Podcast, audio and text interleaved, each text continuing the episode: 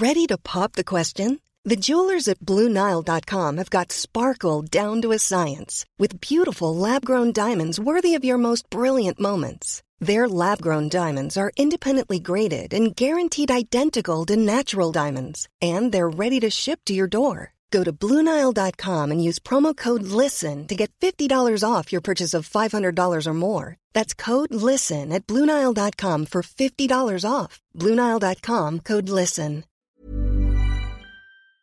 Hey everyone, welcome back to Waypoint Sports and Sports Adjacent Podcast that sets out to disprove the notion that people with lives in, uh, dedicated to pixels jumping across the screen can't also be unhealthily interested in what nerds condescendingly refer to as sports ball every Super Bowl.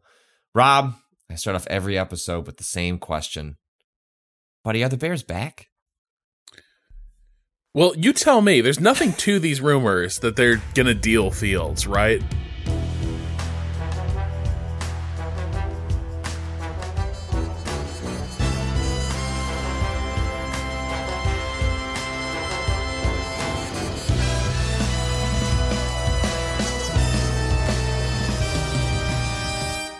All right, so we just moved. All right, hold on. I'm I'm taking this section in the notes. I am moving them up to topic A. Um, yeah, they the Bears have the number one pick in the draft. The draft is in April, uh, I believe. Uh, next major event is the combine, where you have lots of college players come out and run sprints. And for some reason, they air it on ESPN because you got to put put something else uh, from football on it at all times. Uh and yeah, the the Bears have Justin Fields in his third. He'll be entering his third year, um, which is not where you want to be in a rebuilding team. In theory, that is not usually the timeline, but the Bears are in an unusual timeline as a franchise. Uh, and the thought is, would with the number one pick, you can either trade back, which is what they're most likely to do, to say the Indianapolis Colts, who really want a quarterback, and acquire a bunch of draft picks and keep Justin Fields and see what you can get out of somebody who showed unbelievable promise as an athlete, but was not a particularly good passer for all sorts of reasons that could be very easily attributable to things not related to Justin Fields. Or do you reset the clock on the team entirely? Do you trade Justin Fields for probably two first round picks, right? Like I think he shows enough promise you would get something comparable uh, to trading back uh, for Fields take a Bryce Young or a CJ Stroud or a I forget the Will Lettuce, Lewis, something like that as one of the other quarterbacks uh, in that top spot, and you essentially start the team in the place that you should be at, which is the first year of a rookie deal while you're building a team around a rookie. Uh, I think there's a logic to it. I think the reason I don't I don't believe it'll happen is because every quarterback is a coin flip, yeah. and you don't know the, the the quarter is not fully formed on Justin Fields, but he kicked ass in in some really important ways. Like he has the leadership qualities, he has the ability to suffer through 2 years of playing for the Chicago Bears and coming out the other side, and he was an incredible runner. And I I think they can maybe figure out the rest in a way that could put together a fun and entertaining team.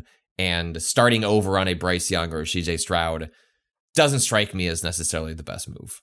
Well, and there's always the um so we we've talked about this before, and this is true of, across a lot of different sports. You know, the um the way we phrase it from the fan perspective is: Would you rather have a team that's good and in the hunt, uh, as they say every year, or would you rather have like one championship run uh, that gets the job done? And I think we both sort of said we prefer to, you know, it'd be fu- it'd be nice to have a Bears team that you're kind of interested in seeing uh, yeah. week in and week out.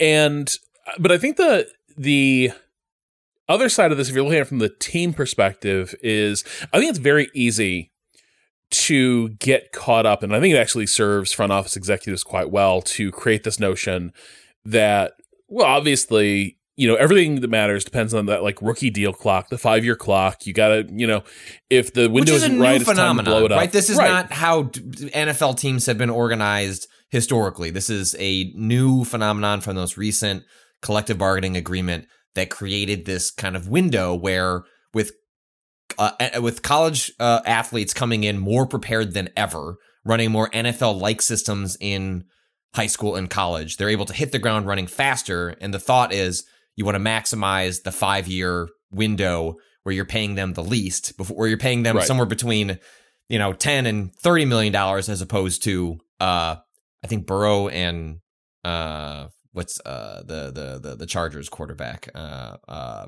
why am I blanking on it? Anyway, they're gonna sign new deals. They're gonna be 50 plus million. Yeah. Um which is a huge chunk of your uh Yeah, like salary cap because like the salary cap has competitive functions but it is a wage suppression mechanism and yes. uh quarterbacks have the highest market value and even they can only realize like a pretty decent fraction of it but even they like can't quite get paid what they would make like on a free market but what that means is to like if you have a star quarterback there's a little bit of a curse that comes with them because what it takes to keep them in town means that you don't have money uh, to spend on other positions. So often you have like the star who's surrounded by a diminishing cast of talent uh, because there's simply not enough freedom on the salary cap to uh, allow them to be sort of armed with the the the, the team around them that they need. However, like where I start going with this is you know, you can see it'd be very tempting if you were a front office executive to be like, well, hold on, we gotta, we're rebuilding this whole thing. The timeline, don't think about this year, don't think about next year, think about five years from now.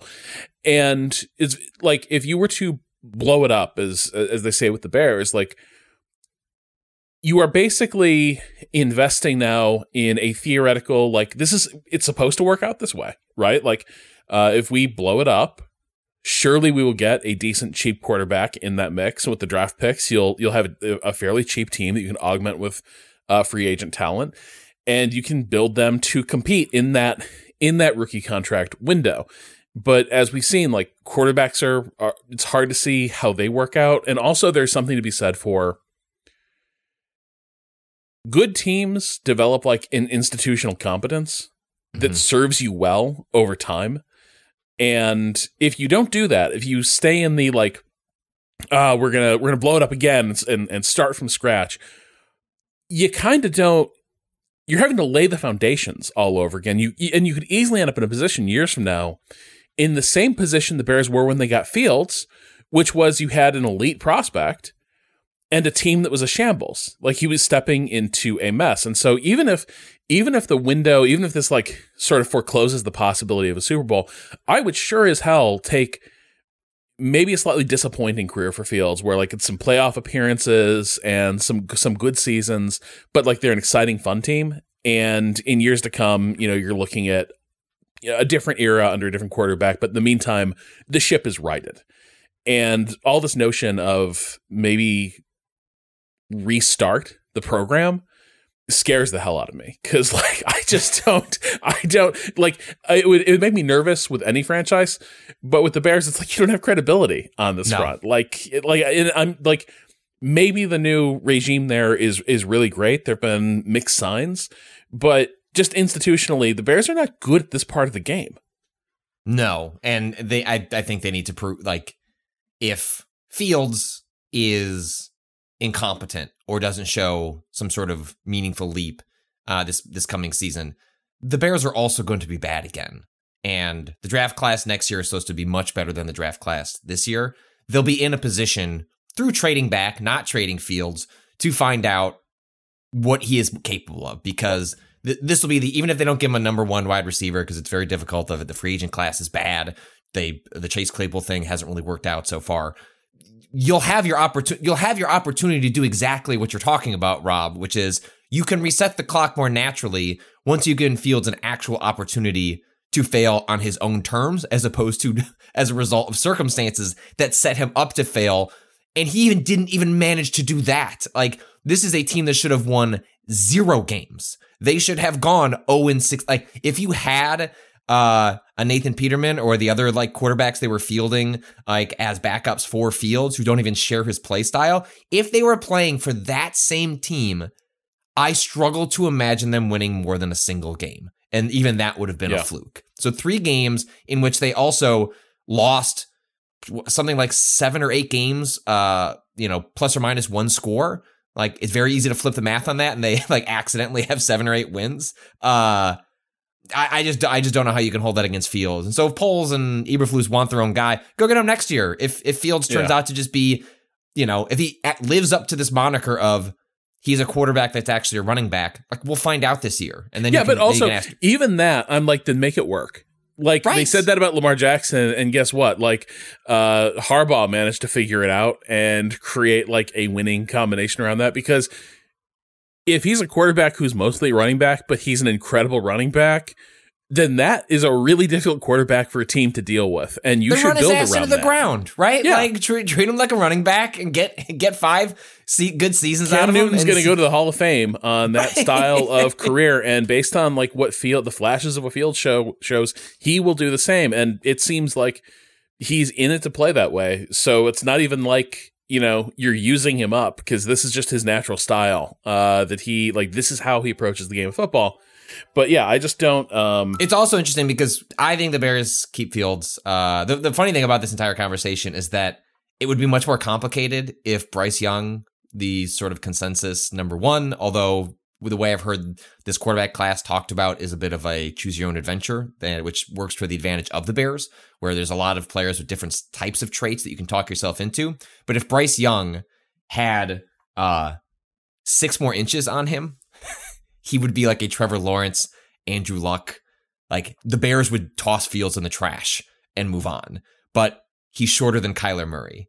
And that has proven to be a there's a lot of worries around shorter quarterbacks. Look at Russell Wilson, Kyler Murray, like they're they're more injury prone. They tend to be very uh not have enough weight uh on them. So But like the big issue is opening NFL the visual lanes uh, Yes. through like because the thing is like in the NFL if you're not if you don't watch the game that much like they talk about like the trench warfare of the offensive and defensive line play but the, every play begins with like uh, eight large men or more like rearing up in front of you and grappling and Yes. that is just a a wall of people that ideally and this is why quarterbacks keep getting taller you can just sort of see over and you can sort of see what's happening downfield. But if and like we're talking like you don't even have to be that short before it starts to cause problems. Like at this point, being just like flat six feet makes people makes like uh front office recruiters nervous because I mean, uh, that's F- F- Fields isn't even short, but there were times that even he got himself into trouble over the course of the season where he would do these like jump ball throws where he would kind of leap into the air and try and pitch it forward. And the vast majority of the time, it did not. It did not Right. go well. That's why you want that natural height to just be able to toss it over, uh, as opposed to playing with the in the, the realm of physics. And so you'll see teams do weird things like it's almost like they're trying to create plays that bring back the uh the Madden vision cone from back in the day where it's like they'll try to scheme it so the offensive line will open holes not for a run but so that the quarterback can stand there and get some sort of glimpse of the routes that are supposed to be unfolding downfield uh otherwise you're having that quarterback roll out a lot to try and like get around the line and see what's happening and then they better be fast and they better be good throwing on the run. Uh, so yeah, it's that that is a it's not necessarily disqualifying. Like there's some great quarterbacks who uh, you know don't don't have that height, but it does tend to create some complications that may or may not be uh, capable of being overcome. Yeah, so the the lot lot will be uh, there'll be lots to talk about with the Bears in the weeks and months to come. They are sort of in the driver's seat of a lot of the offseason. Um, they have the most money to spend, although as part of a pretty weak free agent class. So I wouldn't be shocked if they weren't huge spenders. Like some of the major players that were hopefully going to be on the market. Um, a tackle for the Chiefs, Orlando Brown Jr. sounds like he's going to get tagged. Um, uh, Damian Payne, uh, I think that's right, uh, was a defensive end over on the uh, the Commanders, is also likely to get tagged, and so a lot of like the big flashy free agents, which is normally what happens. Players like to keep their good players, and they find ways to keep them, especially as the salary cap uh, continues to rise. But we'll we'll have plenty to talk about with the Bears in the uh, the weeks to come as uh, sports and the the NFL, despite being in its off season, manages to dominate the sports calendar all year long through its various stunts and phases. But we, we should at least touch on uh, the you know a conclusion to our previous episode, which was a preview of the Super Bowl with Austin Walker. Um, I will say this: Austin did not have the tragedy unfold. At the end of that podcast, I asked Austin to outline what would be the worst possible scenario for losing this game, which was Jalen Hurts throwing a pick six at the very end to sort of lose the game completely on his shoulders, to go into the offseason in which you would probably lose a bunch of coaches and also have huge questions at quarterback, leading to just a really messy Super Bowl hangover that could kind of weigh the team down uh, for years uh, to come. Uh, Jalen Hurts was sick in this game. He was everything. Like whatever you asked him to do, he did. He was incredible to watch. He did not even lose the game. The, the, the Mahomes just ran the clock out and gave Hurts no time to do much of anything. But I don't know how you couldn't have come out of that game more impressed with a extremely young quarterback in Jalen Hurts and excited about what he could do in the future. It was one of the best Super Bowl games I've seen in my life. Uh, the up the until the where- last up until the last five minutes, just like watching a balloon slowly deflate, like, brrr, like I, I get the tactic of running out the clock, giving them no time to play. I get it, but it was otherwise like a picture perfect, exciting Super Bowl, and all I wanted was to give Hurts a, a minute fifteen to make something happen. Yep. But the problem, like, the problem was, and you know, as I thought more about it, the the de- the Eagles defense had been very good across a lot of this year, and they weren't able, like, and hey, no shame in this necessarily. A lot of teams can't stop uh, Kansas City, but they couldn't either when it was the most important game of the year, and so. Yes, things end up hinging on a sort of feel they feel like they end up hinging on a pass interference call at the at the end of the game. Holding call. Uh, a holding call, sorry. Yeah. Um but you know, even as that play unfolded in real time, to me, I saw the hold immediately. I was like, "Oh, that could be a problem." Like like a uh, Eagles player basically grabbed a Kansas City receiver uh, before he could start his route. And then by the time the guy got released, it was just in time to see the ball land in an empty spot on the field where the route should have been completed.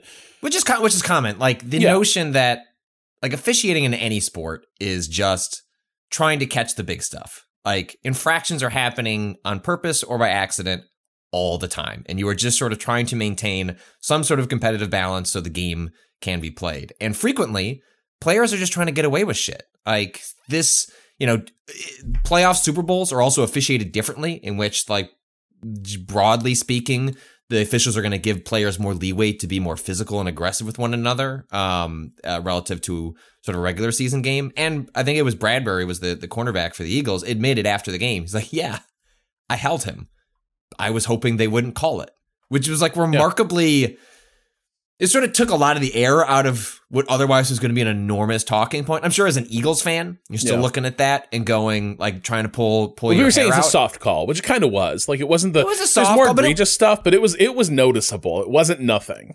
You Correct. Like when you saw the replay, it was pretty obvious that he tugged. And what the player there is trying, like frequently what players are trying to do is if they get beat, a hold is a way of preventing a worse play from happening. So the difference between And so it- ironically, they should have let the worst play happen because it would have been a touchdown. they would have gotten the ball back with a they would have gotten time back. Right. Yep. So what ends up happening is the hold, uh, and then they're able to just run the ball. They get a one of their running backs like does, you know, what is a relatively recent recent thing, which is like knowing to not score the touchdown and to slide down inbounds right in front of the goal line so you can just suck the rest of the life out of the clock. And you're right. I because there are there are situations where player where teams are taught a defense will line up like towards the goal line and they will let a running back score a touchdown because it is more advantageous to give give the, the team an attempt to respond than it is to let them bleed the clock. Yeah, that's the this has been the big change is it used to be that it required like o- it was only when the kneel down play was the option that you would see sort of games like fizzle like this and just a team was sort of in a submission hold and, and slowly choked Mhm. out. Now you see them doing stuff like this more where they pick up like the yardage they need for the first down to get a new uh, a new set of downs where they can just like kneel down, but the player will instead of scoring, uh, like hit the dirt. and at that point the, the, the game is up. And yeah, this is this is sort of a, a tweak, and I don't know. It's not the worst idea if in years to come the NFL's like you can't do that. Like they came through and like the officials see a guy throw himself to the turf, uh, you know, just before the end zone at the end of a game. It's just like no, we're giving you the seven, and it's we are tough. I don't know how you I don't know how you would legislate that out of the game because in some ways, what's remarkable about it is it runs contrary to the dream of even playing the sport, right? So that running back, I, I, I don't know which one who who did that slide at the at the very end, but you know, ostensibly the reason you get into any of this, um, outside of you know like questions like escaping your own personal circumstance through sport is to be in the big game and to score the touchdown. Well, like it's, just, that, it's the and classic then, presence and then, of mind stuff, like knowing right, and, like, and knowing it's a team game, right? Is that like the difference between winning and losing is that slide. I mean, obviously it's Patrick Mahomes, obviously it's Andy, like, but in that moment, it is that player being unselfish and recognizing the thing to do is to not get the touchdown and is to be two yards short and to let everything else play out. And there's, I'm sure there's still, obviously you get the ring and the celebration, but man, like you're also got to be rewinding in your head like I, I also could have just gone those two yards and like gotten a touchdown Super the Super Bowl Bowl. touchdown, My whole yeah. team would be yelling at me, but there'd be some sick ass photos that I get to hang on my wall. Uh, yeah, it's it's a bit like when a team is uh, on their fourth down and they throw it long. Defensive backs need to not catch that ball. They can knock it to the ground, but they need to not intercept it. But like everything in your conditioning is like, Uh-huh. I need to catch this ball. See ball, get ball. Uh, the the other thing is, and th- this was the thing that I really took away from all of this is, um, it can feel it can feel like like Mahomes's ability and talent and genius for football is overstated. It can feel that way. Like nobody can be that good. It's just a talking point. This was the game where it was like, nope, I think we all just need to bow before the king. It, it like I I really thought that he was debilitatingly hurt heading into this game. And there were certainly signs that like his leg was not right. Uh, he was playing through considerable pain at the end of the first half. yeah, he like re-injured it. It looked. I mean, that looked like the kind of thing that Rob, you and I are bedridden for eight weeks. I mean, it's unbelievable. The not only the physical talents, but his ability to mentally adapt his own physicality to like the way his body is changing. Which Yeah. is again, like to, to your point of you are taught to do certain things instinctually. This has led you here. Oh no, I need to play the game completely differently in order to win. Is just a that's just that's Yeah. a talent. in he has a couple times in this in, in the in this run he was basically effectively playing on one leg and he looked weird and different doing it but like he was making it work but then in this game and the previous one when the chips were down and he needed to like just go hard on that leg as if it weren't hurt uh despite the fact we all knew it was he did it. Like it was like we you know we we praise grittiness a lot and there's times where like pr- playing through pain is is really not worth it but super bowl is one of those things where it's like you know all on the line everything to play for and and he did it. Like he like there was a in addition to uh, like his his pure talent at the game and his complete mastery of like its tactics and and and the the flow of each play.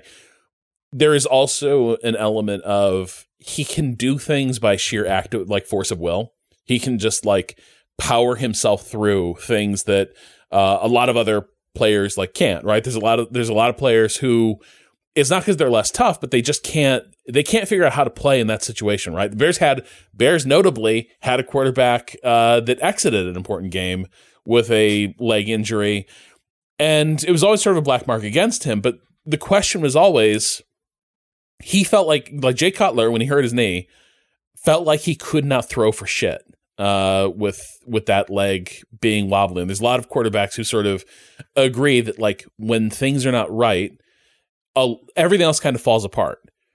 And Mahomes is just like very well.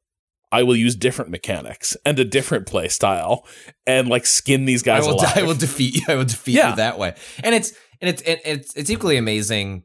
I mean, there are two touchdowns in that game uh, that the Chiefs scored that have nothing to do with Patrick Mahomes.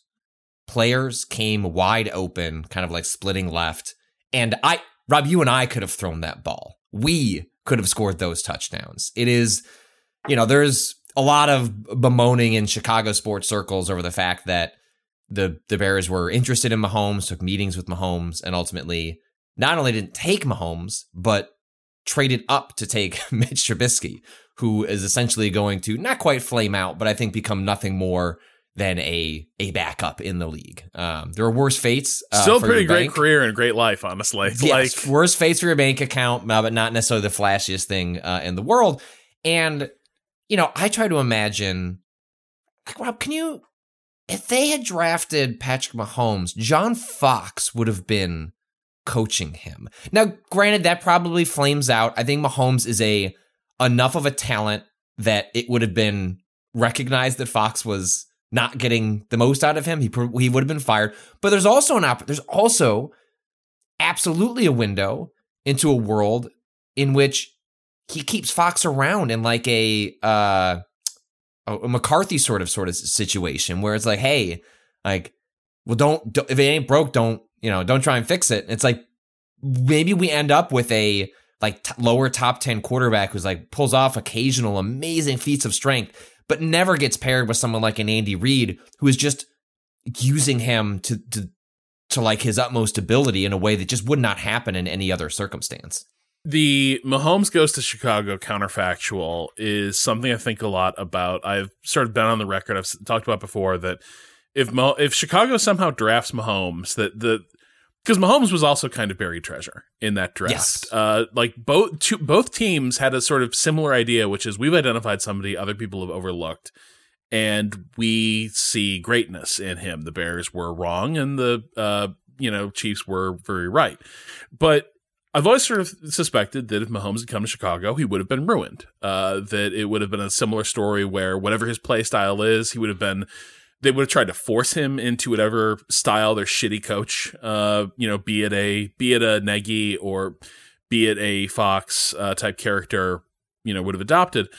But at this point, I, I have seen enough that like when I talk about like Mahomes has a genius for the game, like I do mean that literally. Like he's just he has a thing where he sees the game and understands it on a really intuitive level that I think might have been unruinable, even for the Bears' like prodigious talents at ruining uh like any good passer or receiver. Mm-hmm. And so I do think, yeah, there is a world where despite the Bears having done nothing right and deserving nothing out of Mahomes, he ends up having a really successful profile there and yeah, ends up saving a mediocrity and maybe a chain of mediocrity mediocrities. Maybe they figure out Fox isn't the guy, but then they make another bad hire. Yeah. Uh, and like and that could be a curse too. I think um oh my god, why can't I remember the Chargers quarterback name? Justin Herbert. Justin Herbert. Uh, Justin Herbert and Kyler Murray had a little bit of this too, where yeah, things go a little bit well.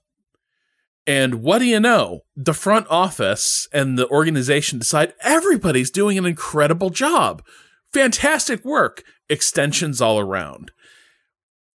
The, the Cardinals extended their their their their coach and their GM under like three to four year, you know, tens of millions of dollar deals, and then fired both of them in the ensuing offseason. Uh, yeah, it was like one year with the extension, and and they extended like I think Murray in all of that too. It was like just across yes. the board, like everybody's doing fantastic. And the thing was, there's there's still reasons to have concerns about like Murray's long term viability as a co- as as a quarterback, but I watched a fair bit of the Cardinals that year, and to me it was pretty clear that Murray was sometimes making magic happen. Mm-hmm. But there was no magic being called in from the sidelines, and there wasn't like a lot of magic around him. And so, yeah, it's it's one of those it's one of those things where a good quarterback can transform an organization, but also it gives a lot of people an excuse to like congratulate themselves and be like, we did it. We nailed it. We're gonna ride this incredibly talented person, and it's just, and be, because they're incredibly talented and we're winning, we must be doing something right too. Uh, the the last thing I'll make about the Super Bowl is uh, you know tragedy unfolded. Well, actually, tragedy unfolded in two ways. One, my daughter for the third year in a row got the uh, the coin flip wrong. Um, so you know I keep trying to find different ways to fund her going to college's expenses go up and for 50 bucks each year she keeps picking the wrong side of the coin. That said she got lucky this year because right after she got the coin flip wrong, my my which is like the only thing all the children came down to watch was to see if Jessica got the coin flip right, and then she did not. Uh, was immediately uh, I won a like you know we play. There's a game you can pl- frequently that you'll play like with a group of people when you're watching the the Super Bowl where uh you're a square game. So you're like you put in a pool of money and then you randomly get a space on a square and so like let's say at the end of the first quarter if the score is 14-14 the winning square is 8 because you add up 14-14 get 28 and so 8 oh you win. That's just an arbitrary way of handing out money as a goofy way for for for a group game. I won that on on the first quarter. And then as I'm going up the stairs to help my kid with something my wife wins a TV commercial bingo that we were also playing. And so the $50 got erased uh, pretty pretty quickly. But then the thing that went poorly, and I, this is a comment we got from uh, this made me think of it was a comment from a from a reader that said, uh, "quote My wife made sliders for the Super Bowl, and the meat tasted like meatloaf." They didn't elaborate further. That's the only comment we got. Yeah, but it definitely sounded derogatory, right? I don't think I don't think the sliders are supposed to taste like meatloaf.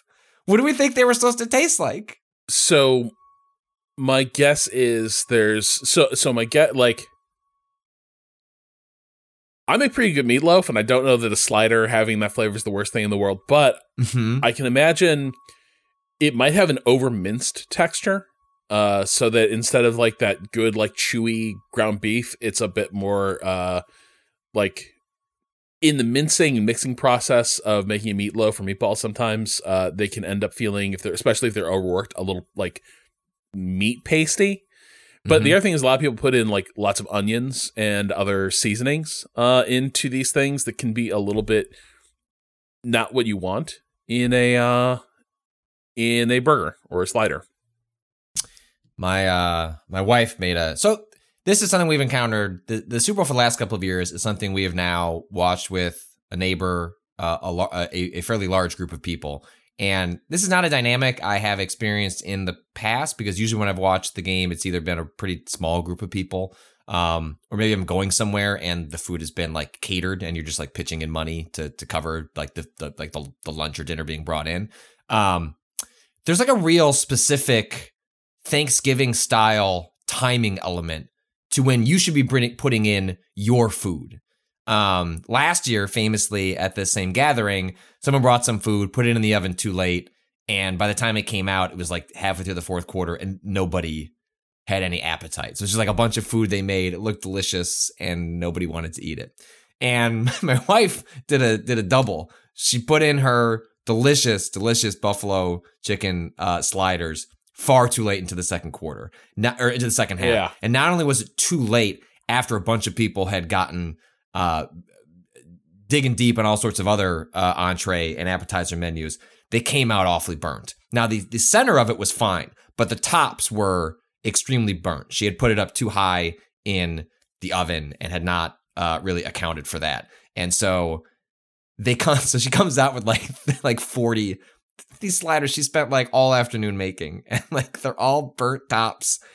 Five minutes left in the game, and she's like, "Does anyone want any?" And I'm like, "Yep, I do. I want four. I want four of these delicious." And so does everyone sliders. else. Grab a slider. grab a slider. You're all getting sliders. Mmm.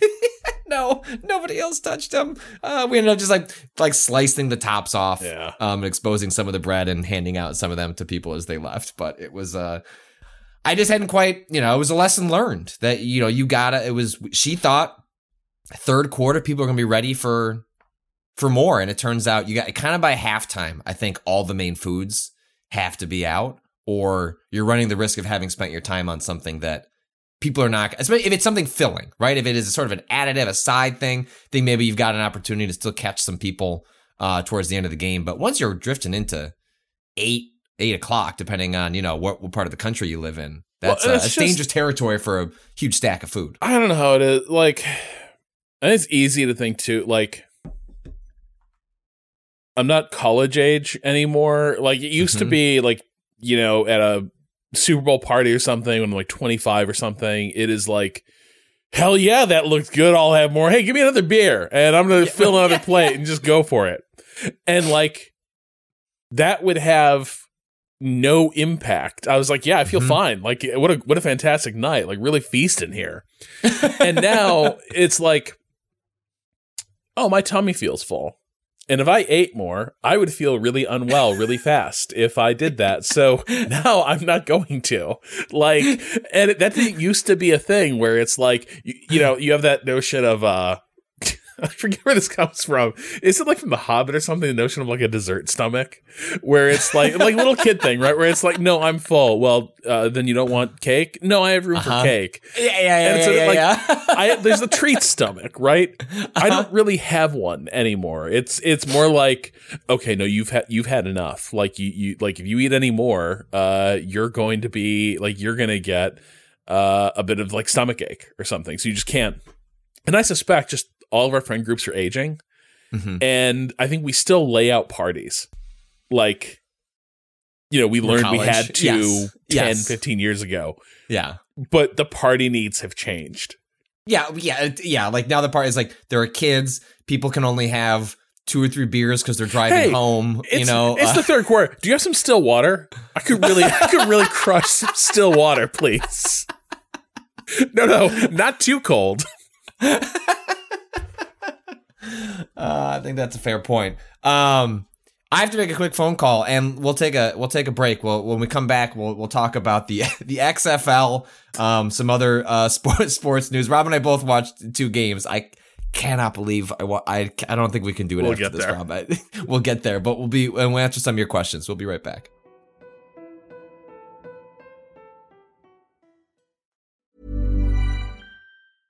Ready to pop the question? The jewelers at BlueNile.com have got sparkle down to a science with beautiful lab grown diamonds worthy of your most brilliant moments. Their lab grown diamonds are independently graded and guaranteed identical to natural diamonds, and they're ready to ship to your door. Go to Bluenile.com and use promo code LISTEN to get $50 off your purchase of $500 or more. That's code LISTEN at Bluenile.com for $50 off. Bluenile.com code LISTEN.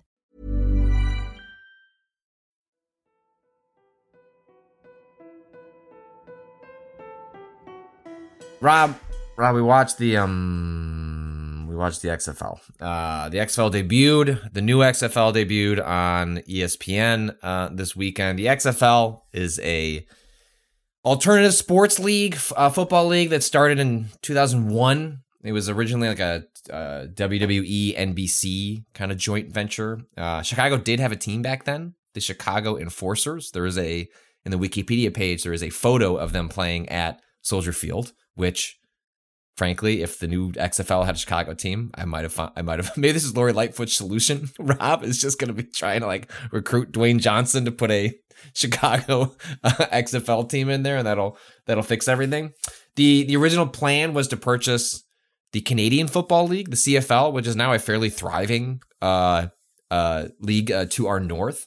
Uh, that didn't obviously happen. Uh, the original XFL it's kind of like this WWE NFL hybrid. I didn't watch any of these games back in 2001. I was mostly just kind of reading and looking at clips, but they did more of the performative stunts and bits that you would associate with the WWE. I guess this took place specifically during the Attitude Era mm-hmm. of the of the WWE. Um, you know, so like that was that was also like the height of when I was paying attention to wrestling. Probably, I think that was like Goldberg and uh, uh, Hulk Hogan's like heel turn to the NWO. Uh, like that is a lot of that era of wrestling, trying to infuse kind of an NFL blitz quality to the NFL. It was a enormous failure. Everyone loses money. Uh, the XFL goes away until 2020. Uh, you know, Vince McMahon just timing everything perfectly to debut the XFL's uh, resurgence right as the NFL season uh, finishes uh, and then COVID begins. Uh, the XFL does not make it more than five weeks in before not only is attendance and viewership down at a time when everyone is just at home, being they're desperate for anything to watch, but the the the COVID concerns in terms of like athletes and spread, like force them to essentially abruptly stop the league five weeks in. They did not finish the season. They fired everybody and immediately go into bankruptcy. and that is the end of the XFL in 2020. And what gets us to today is the the XFL was going to go to in an auction, like the rights to the league or whatever, were going to go up into just a, a broader uh, IP auction, and then Dwayne the Rock Johnson and a group of others got together, bought it prior to the auction, and brought it back, sort of repositioning the XFL not as a like extreme sports league, but uh like the whole rhetorical pitch if you watch like the opening segments before a game starts is like hey this is this is like a second chance. This is an opportunity for players who maybe were either undrafted or uh like kind of aged out of their prime or got overlooked like a way to get back into a league uh, that they are no longer a part of. Um, and that is sort of the pitch for this several weeks of the xfl um, there were six teams. Uh, I think all all the games. Well, they all played this week. I thought I, I thought there were only four games. I don't know how they're doing the scheduling, but I, wa- I watched I watched I watched two of these games, Rob, and I think there are interesting things to talk about in terms of the rule differences. But where I want to start is with the beer snake. Okay. So the beer snake is a. I, don't think this is a. You were positioning it as perhaps I, a tra- tradition of the XFL DC Defenders. I don't think that's true. Well, so I had uh so the the thing is you mentioned we got to with beer snake and I was like, what the fuck is a beer snake? Oh, so you're unfamiliar and, with the concept to begin with. No, I totally I totally whiffed that people were doing this in stadiums. Uh that people were uh, It's a problem. It's not not encouraged. The beer snake is is is is a thing. It's where you're taking your empty your empty plastic cups and yes. stacking them together, and you got a tall enough tall enough snake uh, tall enough stack. It mm-hmm. begins to bend and turn like a snake. You sort of yes. be, it, it becomes like a long tube, and people can just keep adding to it. And I guess so. This is. So I, I, I was looking up why you were talking about a beer snake. What was it? Because it came up around the DC Defenders game, and apparently in the previous iteration of the XFL, there was an epic beer snake at a Defenders game. And so, at least in the article, saying it's like, and the DC Defenders have a team tradition of, of beer snakes. And I was like, how is that possible? The league has been going for a week. I mean, it's one of the problems with the beer snake is, uh, you know, outside of the potential sanitary issues, is Rob when you're drinking these beers and then attaching it to the snake, there's a decent chance there's still some beer in there. You know what I mean? Like, I'm not sure that people are drinking to the last drop. So it's easy to imagine you have this ever growing, like, unsanitary snake that is, I'm sure, extremely funny if you're four to five beers in. I am it, and it is funny conceptually to the outside observer. But I can imagine a scenario where you like the beer snake is snaking towards you, and you're just getting hit with extra beer like I think flowing on you. If you're going to an XFL game, you've signed up for this, right? It's like it, it it's like uh Okay, you hold know, on, Rob. I, I, never thought I'd get sprayed with Faygo at this insane clown posse concert. Ew. There is an article at the who is what is as.com what is what is this website? Uh as.com uh with the the uh there's a subhead in here in this article. Why is the beer snake not allowed in the XFL and the subhead is the tradition begins. So what exactly is a beer snake Fans collect empty plastic cups of beer and stack them up initially vertically and make the stack dance as a snake charmer would. The beer snakes can get longer and span several rows as people team up with others and connect their creations to elongate the snake. The one that fans created in March 2020 in the Defenders game against the St. Louis Battlehawks ran the length of Audi Field end zone seats. Two groups banded together to create a snake that needed more than 1,200 cups emptied and almost 20,000 ounces of beer guzzled. so I think this is it. I think I am sending you a link right here to the to the old uh, XFL, and there people just shouting, "We got cups! We got cops as they are elongating this beer snake. There appear to be captains associated. There's a sign that says Cup Snake starts here, and people are coming down, adding to the Cup Snake uh, as the game is going on. I guess the DC Defenders are a holdover team. I don't think all the teams are exactly the same between no. uh, the two of these. But we, you know, halfway through this video that we are watching, Rob. I mean, this is moving its way from the front row all the way towards the back. Um, it's oh truly God. incredible. This is a feat of engineering, of community. Um, it one I don't know who this is, but halfway through the video, 48 seconds, 46 seconds, Rob, you'll notice there appears to be a white guy in a fancy business suit who I would associate with being an owner or an executive associated with the league. Takes a beer cup, walks from the field over, hands it to the beer snake fans to add to it.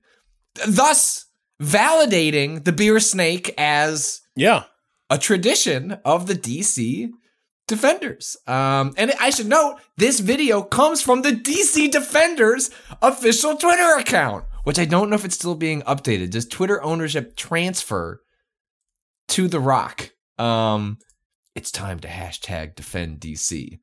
Um, yes, this has transferred over. Um, and this tweet does still exist, but so uh, uh Sports Illustrated uh also they just got gutted. Tons of writers there just lost their jobs, like as part of an ongoing, you know, bludgeoning of media jobs. So sucks for a lot of what's happening over there. Um, but let me read for this article from uh, Carl Rasmus, uh, Rasmussen. Uh, fans at Sunday night's XFL game in Washington between the DC Defenders and Seattle Sea Dragons were not pleased when security took away their beer snake. After security confiscated the coalition of cups at Audi Field in DC, fans responded in bizarre fashion by launching lemons onto the field. Exactly where the lemons came from remains unclear. I was wondering this.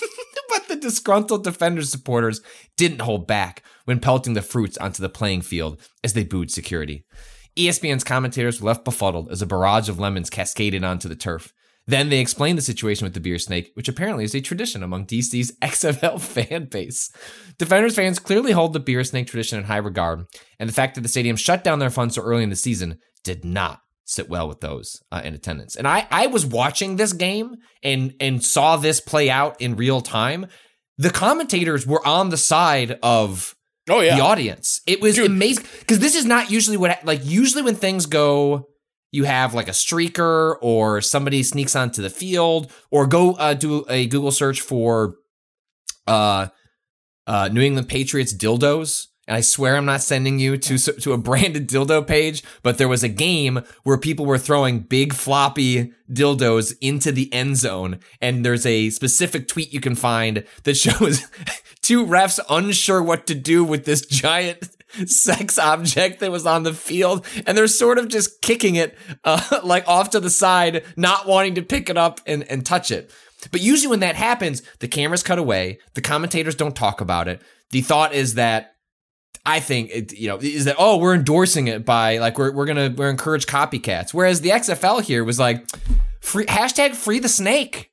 Like let the people drink, let the snake dance, and it was the most charming part about the three hours of XFL that I like caught in 15 minute chunks over the course of of the weekend. Well, see, this is the thing. Like, if the XFL is going to have to make these things fun to attend for reasons mm-hmm. other than football. Because uh-huh. the football was bad. It was really uh, bad. Like, and it is like there, there's there's a couple things going on, and this is why like creating these leagues is so hard.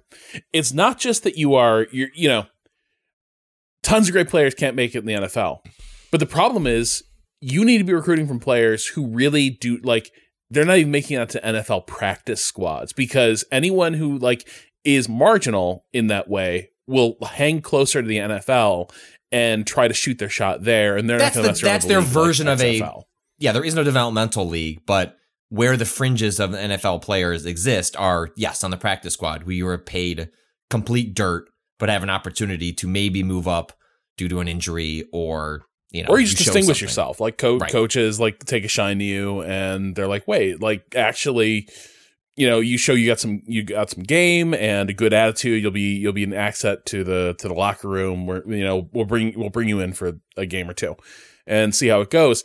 So you're you know, it's not just you're dealing with players who are not of caliber to make the uh, like uh, the, the the final cut roster. You're dealing with players who like aren't quite uh, up to snuff to make it on the practice squad. And then the other thing, and the broadcasts were all making were at pains to point this out because it seemed like they they knew that this was going to be a lot of bad football.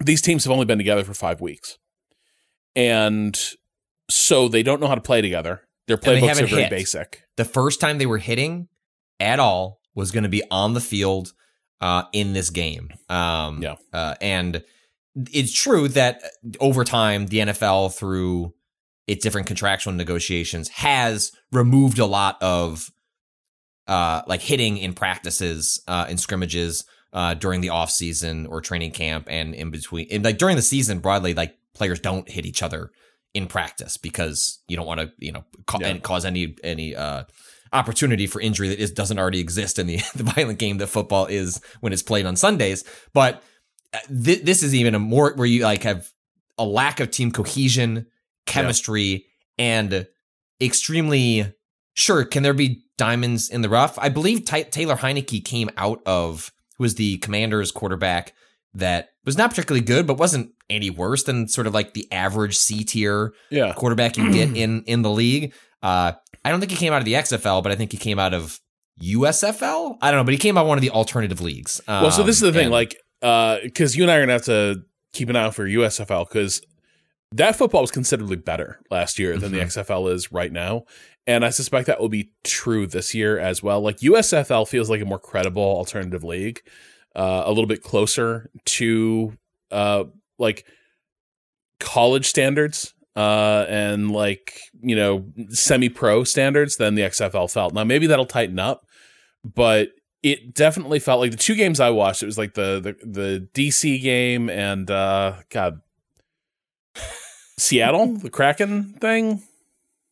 the D- uh, DC played C- the Okay, who was they the other team? Uh, Battlehawks. I, play, I watched Battlehawks. Sure, yeah, the Battlehawks. I Atlanta couldn't tell you. I watched two. I watched. I watched Yeah. two of them. but now it it felt like offenses weren't very good throughout all this, and a big part of that was the offensive lines were were kind of lost out Yeah. there, and defenses were finding it very easy to round up these plays because in a big sloppy game of football.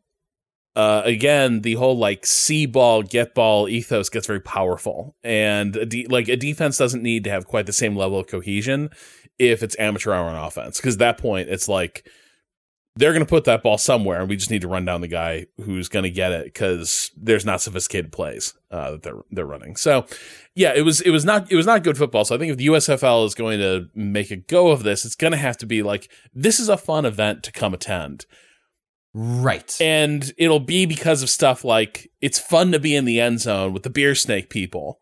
Right, Uh, which which uh, Vince McMahon is a huge piece of shit, but the notion of hey, people like football. What if we gave them football that was exa- exaggerated and like leaned in to the? I mean, the NFL is frequently called the no fun league for a reason. Like they are constantly trying to tamper down a lot of the excitement and like player improv that is much more uh, prominent in other sports leagues. Uh, and so there is a window for, hey, I'm going to watch some lesser football because all the elite talent exists in football, like in the NFL, right? So I know that I'm not here to watch like a secret, Patrick Mahomes, like just slip through everyone's fingers. Like that just doesn't, that just doesn't really happen. But if I'm here to watch something different and interesting, but what they're pitching is, hey, these players, this could be their stepping stone to live the dream again. It's like, well, then that broadly means I'm watching a bunch of, you know, more power to them. Like I'm sure that's got like to spend your whole life and, you know, uh, bounce around between seven teams before you just kind of don't play football anymore. Like that sucks. I'm sorry that your career didn't go the way you were hoping. But ultimately means like it's a collection of players. Like AJ McCarron is one of the quarterbacks here. He was a backup to Andy Dalton. And why do I want to watch him throw the football? I, I don't. What I will say is, and I, I eh, some of the rule, what has always been interesting about these alternative leagues are their kind of rule changes and like proposing what are ways that the NFL could change to make it more interesting, um, and in some ways more safe. Um, so one of the, I'll, I'll line a, a couple of them here that are kind of the major changes. One, there's no field goals after a touchdown. You can kick a field goal, but after you score a touchdown, there are up to you can score up to three points. You can score a one point by running a play from the two yard line, two points from the five yard line, or three points from the 10 yard line, which I don't ever expect the NFL to adapt something like that, but it did. If the league was more talented, like that would be more that would be interesting. Yes. Do that in preseason or something. Like I, I like the, the people forget the three point line didn't always exist in basketball. Like it was an, an addition to basketball, and I I'm kind of all for like this is this is one of those rules that like I, I think it's so feels so uh goes against the core of what football is. I don't agree with that, but I can just see this being too hard of a change. Um, I can imagine maybe some way of adding a way to score a different point level, uh, like where you were going back 15, 20, 20 yards, but I can't imagine them like ditching the field goal uh, entirely. How else would cowardly uh, coaches get by if they were uh, forced to actually run a play instead of to to to kick the extra point? Um, the like the really uh, egregious fumble into the end zone uh, Oh. rule in the NFL that drives everybody up a wall when it happens because it's a bad rule. The, the way it works is that let's say you're running for a touchdown and uh, a defender tackles you and the ball fumbles in the uh, normal field of play, goes into the end zone, and then goes out of the end zone. I think it, it can also touch the pylon. I think the pylon also qualifies as out of the end zone. Um, that is not. You might imagine to yourself, well, it was a fumble, and if the the the original the offense recovered it, like I don't know, put them back ten yards. No, actually, you lose possession of the ball. It's a touchback. The other team gets it, and they start at the twenty five yard line. Like that's ridiculous. So that got that gets ditched here, and the offense just goes back. I think to something like the ten yard line, which is very sensible. Uh, the other one, no players move during the kickoff until the the receiver or the, the kickoff returner uh, catches it. And uh, additionally, both teams are five yards apart on the receiving side of the end zone. So it's actually a very bizarre formation to watch, where it's just these two players staring at each other, almost like defensive and offensive lines, and they can't move until the receiver catches the ball.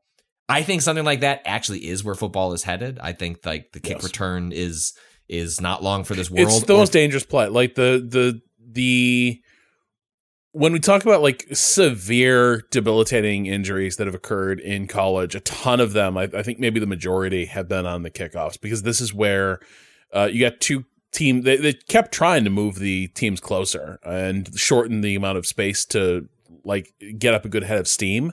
Uh, but you have two teams of professional athletes like sprinting at each other dead on and it is a tremendous amount of energy uh, that is uh, like unleashed. One of the NFL plays that always takes my breath away is when a someone's taking usually a punt because uh and they they are they're looking up at the the sky tracking this ball and then you have the way the rules work is that you cannot touch that that uh receiver until they catch the ball. The moment they have the ball, anything is possible. And the amount of times you watch a guy having sprinted like three quarters of the field, a full head of steam, and just directly connects a crushing hit right as a as as the carrier catches that ball, like that doesn't feel right. It does not feel fair to the the player who is catching it because look, if you just want them to say fair catch and not sprint it out, well then just make the rules where you can't run the ball out and let's start everything at the 25 yard line or you do something like this where you have minimized speed in the return. There's still an opportunity for a line to create a hole. Essentially, becomes a running play. It's like, can you just do a quick running play Yeah. um, with these special team players? I think that's where it's going. I don't think they'll ever outlaw uh, like outlaw it. I think again, kind of like the field goal, it's going to stick around in some realm. But something like this does seem uh, to make make a lot of sense. Uh, the other one is onside kicks exist, but it is also possible if you are a team trailing in the fourth quarter to instead of kicking the ball off and potentially doing an onside kick, you can do a fourth and fifteenth, fourth and fifteen play and try and maintain possession, which is hard. Like going 15 yards on on fourth down is difficult to do. Um, but it was done in one of the games uh, over the weekend, and again, I don't see the NFL adopting this, but this is the kind of stuff that is like a fun wrinkle on how how games are otherwise played. Yeah. Um, and the last one, which I think is probably the most relevant of any of these, besides the kickoff, is that all calls and non calls are reviewable. uh, as long as you have a timeout. Now, you can only do it once, and you have to have a timeout in order to exercise it. Uh, but for example, I think the fact that uh, you know Bradberry admitted to the hold in the Super Bowl deflated a lot of the energy around that particular play and call. Even if we both agree that it was it was a hold, that's why the player admitted it was a hold.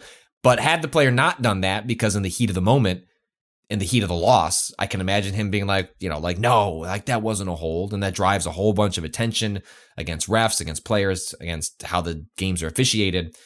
Uh, not only could the the Eagles have asked for a review on that, and then upon review in slow motion, it would have been very obvious it was a hold, and it would have just we could have proceeded as as as follows.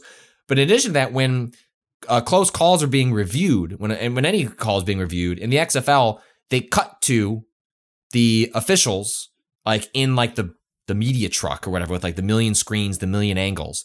They talk through what they're seeing, what they're not seeing, and when they make a call, they explain why the call is being made in like very easy to under understand specific language. Uh, like we're at a place in the NFL where frequently it is unclear what is a catch, and the whole point of the sport is to catch a ball. Uh, and even if the, the the, the rules have gotten extremely complicated, at the very least, it is nice to know. This is where like the conspiracy theories comes from. But I can also imagine a world where like, does the NFL kind of like that people get upset over the games and the calls? Yeah. Like, I think they do. I think that fuels a lot of attention and discussion around a game after the game is over. So, you know, I think this is better for the sport and as better as a viewer. I could also imagine the the NFL being like, you know, fuck it. We actually the, the mystery is part of the part of the fun. Uh, elsewhere, uh, we'll run through a couple uh, of these real uh, quick. You wanted to uh, mention outside of the NFL, you uh, you linked me a piece called "Relegate Manchester United." Can you explain? Nope. You can't so there's two it? Manchester teams. Oh, Manchester so, City. Sorry. Yes. Manchester City. Yeah. So your your theme. What's the difference? Can we could just start there? What is the difference between Manchester City and Manchester United? Uh, in terms of the history, I don't, I'm, I, I don't really know. People will write in. I'm sure there's this inspires okay. a lot of passion, but I will say this. Mm-hmm. So Manchester United, I think, was sort of the iconic team of the transformation of British Premier League into uh, a global sport. Wait, Manchester and, City, you mean? No, no, no, no, no. Manchester. Okay, United. I'm just making sure. I'm just making sure no, no, that we're so, using that. Let me ask you. You know who Wayne Rooney is, right? Yeah. Okay.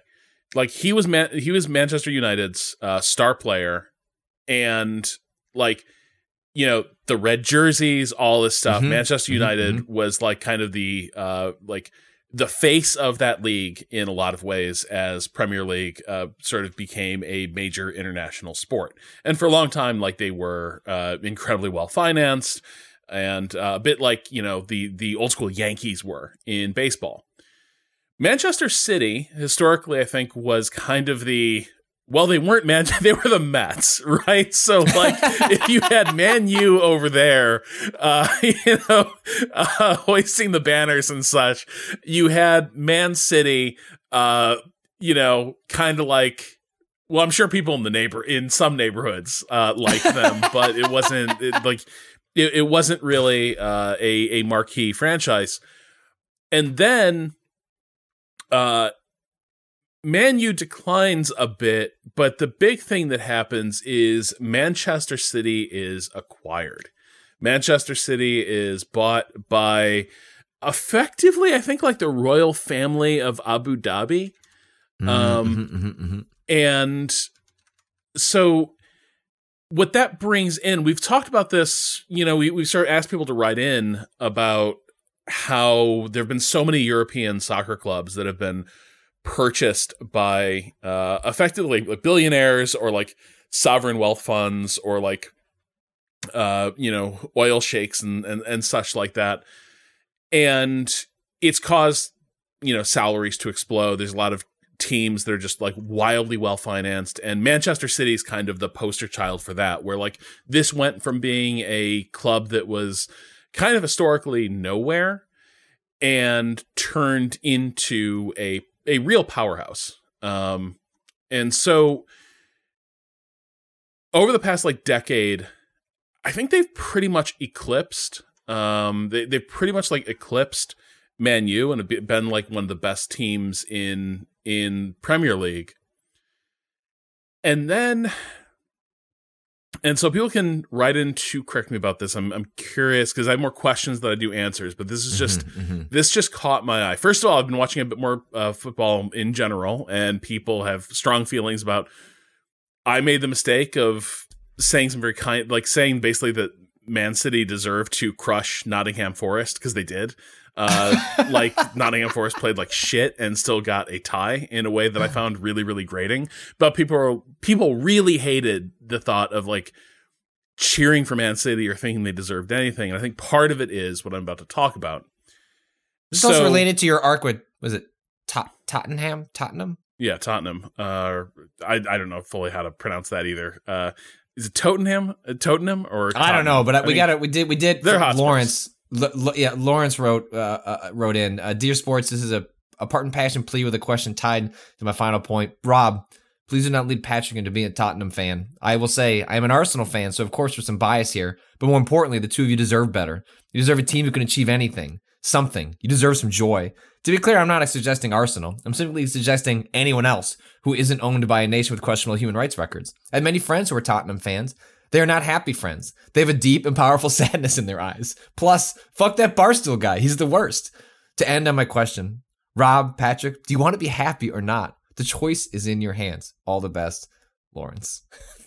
Uh, yeah, like uh, I, I I definitely feel that. Um, Arsenal's a lot of fun. I've I've been enjoying watching them quite a bit. But anyway, so Man City is like coming off this like decade of of dominance. Uh, tends to have a, a great team year in year out. The other thing that happens uh, across Europe is there are like national leagues that exist in Europe, but then there's like uh, European uh, like uh, tournaments where you'll have the best teams in the UK playing the best teams out of like uh, you know Germany and such. But those are governed by different rules, and I gather that uh, UEFA, the organization that oversees those tournaments, basically conducted an audit of Man City and found that Man City has for years been breaking the few rules that exist in soccer to enforce financial fair play. And from what I've been able to glean about this, and I think the best summary of it, if you don't know anything about this, is a piece, uh, yeah, called "Relegate Manchester City," uh, that was published in the New Republic. But I thought because so many teams seem to have done it that it was totally legit for some wildly uh, rich ownership group to come in and just say, you know what? We're going to sign all the best players. And then the players we don't sign to be our starters, we'll pay to put them on the bench. And you just sort of like buy your way in uh, and you buy your way to the top. Well, maybe it used to be like that, but it does seem like they've tried to institute uh, something to change that, which is the teams have to sort of pay as they go. You might have billions of dollars to spend, but unless the team is bringing in like revenue to cover its player signings, then you can't do that. Like you cannot just inject your capital into the team and like Oh, interesting. like change like transform the market they've tried to sort of like you can still it still seems like you can probably inject quite a bit of money into the team but certain But the idea is like to be- raise the floor of quality, or like, hey, run a good team that people want to watch and see and thrive. Thus, it'll make more money. Thus, Well- you can play your players better. and to a degree uh like the man city thing is like i think concerned a lot of teams that were historically better because it was like this was not a good franchise and then someone comes in and just through the sheer power of money Yeah. undoes years of like culture building across the across the rest of the league and it's just sort of bought like bought their seat at the uh at the top of the table so it seems like this is still really porous uh but even within those rules man city fucked up uh because what they did was they signed bogus sponsorships to bring in revenue for the team that would enable them to bring in more money. And one of the ways they did that was uh, like an Abu Dhabi uh, telecom company became like their title sponsor effectively, well, it's owned by the royal family of us, like owned by someone else. I think the royal family of that country, or someone well connected. But the company didn't even send the money. Instead, the owner of uh, Man City was like, "Oh, I'll cover their, I'll cover their sponsorship as a loan," and so signs over out of their like checking account all the money of the sponsorship. And I guess like when the auditors saw that, they were like, well, that's not really a sponsorship. That's just you. like that's a company being like, we want to give this this team a billion dollars, and the guy being like, great, I'll just give them a billion dollars, and you can get me back sometime. And that breaches the rules because it's not a real sponsorship. It's not Man City bringing in that money like authentically. It is just uh, basically the the owner finding a way to launder their funds into the team's pockets and allow them to continue sort of overpaying for talent. So they get banned uh, from like uh, like UEFA uh, tournaments, I think, for for a couple years. But that also kicked off um, an investigation in Premier League, and this one also could have some pretty serious ramifications because it's the combination of people don't like these practices, but then there's also the fact that you have a decade of shaky paper trails and it looks like you were really trying to get away with something. And so it's unclear how this all unfolds. There is a possibility where, you know, we in American college football, there's the uh there's the concept of like giving a program the death penalty uh, where you you basically ban them from uh, like all sorts of recruiting activities. You you you you cut them out of the uh, you cut them out of the NCAA for a while, and you and you like kneecap their ability to recruit new talent because they've uh, breached all these rules. Man City, it seems like they're at least dealing with the possibility that something like that could happen to them as well. And there's a lot of people who badly want to see it happen because already they're sort of the poster child for this phenomenon that's happened across European soccer. Uh, people show up, you know, pour tons of capital into a team, completely blow up the market and transform the league. And it's just like, you know, rather than, you know, the, the team just is sort of buys its way uh, again, like to, to the top. Some people already didn't like that, but if that is ha- on top of that, they're kind of like fraudulently circumventing the few rules in place to prevent that. Uh, that really pisses a lot of people off. Uh, but I think even their ban from European soccer may have gotten overturned by like a higher court of appeals or like a higher arbitration body. So, you know, money tends to will out. Like making punishment stick in these cases uh, is is really really tough. But uh, the the I guess the the thing this piece lays out is UEFA had a very short timeline to figure out what was going on in Man City, right? It was like a quick audit, and it was like this doesn't look right, in a, in a swift action, because uh, a lot of these violations happened years ago. So there's a mm-hmm. a sunset on like how actionable they are. I think Premier League has more freedom to dig into this, and so it is possible that like more and more stuff keeps getting like coming to light, I guess, and it just doesn't look good for this program. And it not only calls into doubt like the better part of a decade of English football, but also really highlights how many of these powerhouses of this era are kind of Potemkin teams, right? Where it's like what you got behind it is some guys with checkbooks, but not really like an institution or a stra- like a team building strategy, right? Right. I mean, it's it's it's an argument in favor of it is like as you pointed out earlier, the way the NFL does things. The way a lot of American sports leagues do things like that have either a hard salary cap or a soft one that invokes something called in the NBA. I think it's called a, a luxury tax, which is basically you start paying penalties if you start paying over what the salary cap is. Um, there are arguments in favor of that from a competitive standpoint, um, because then it forces teams to actually be strategic with their resources as opposed to just having the most expensive owner.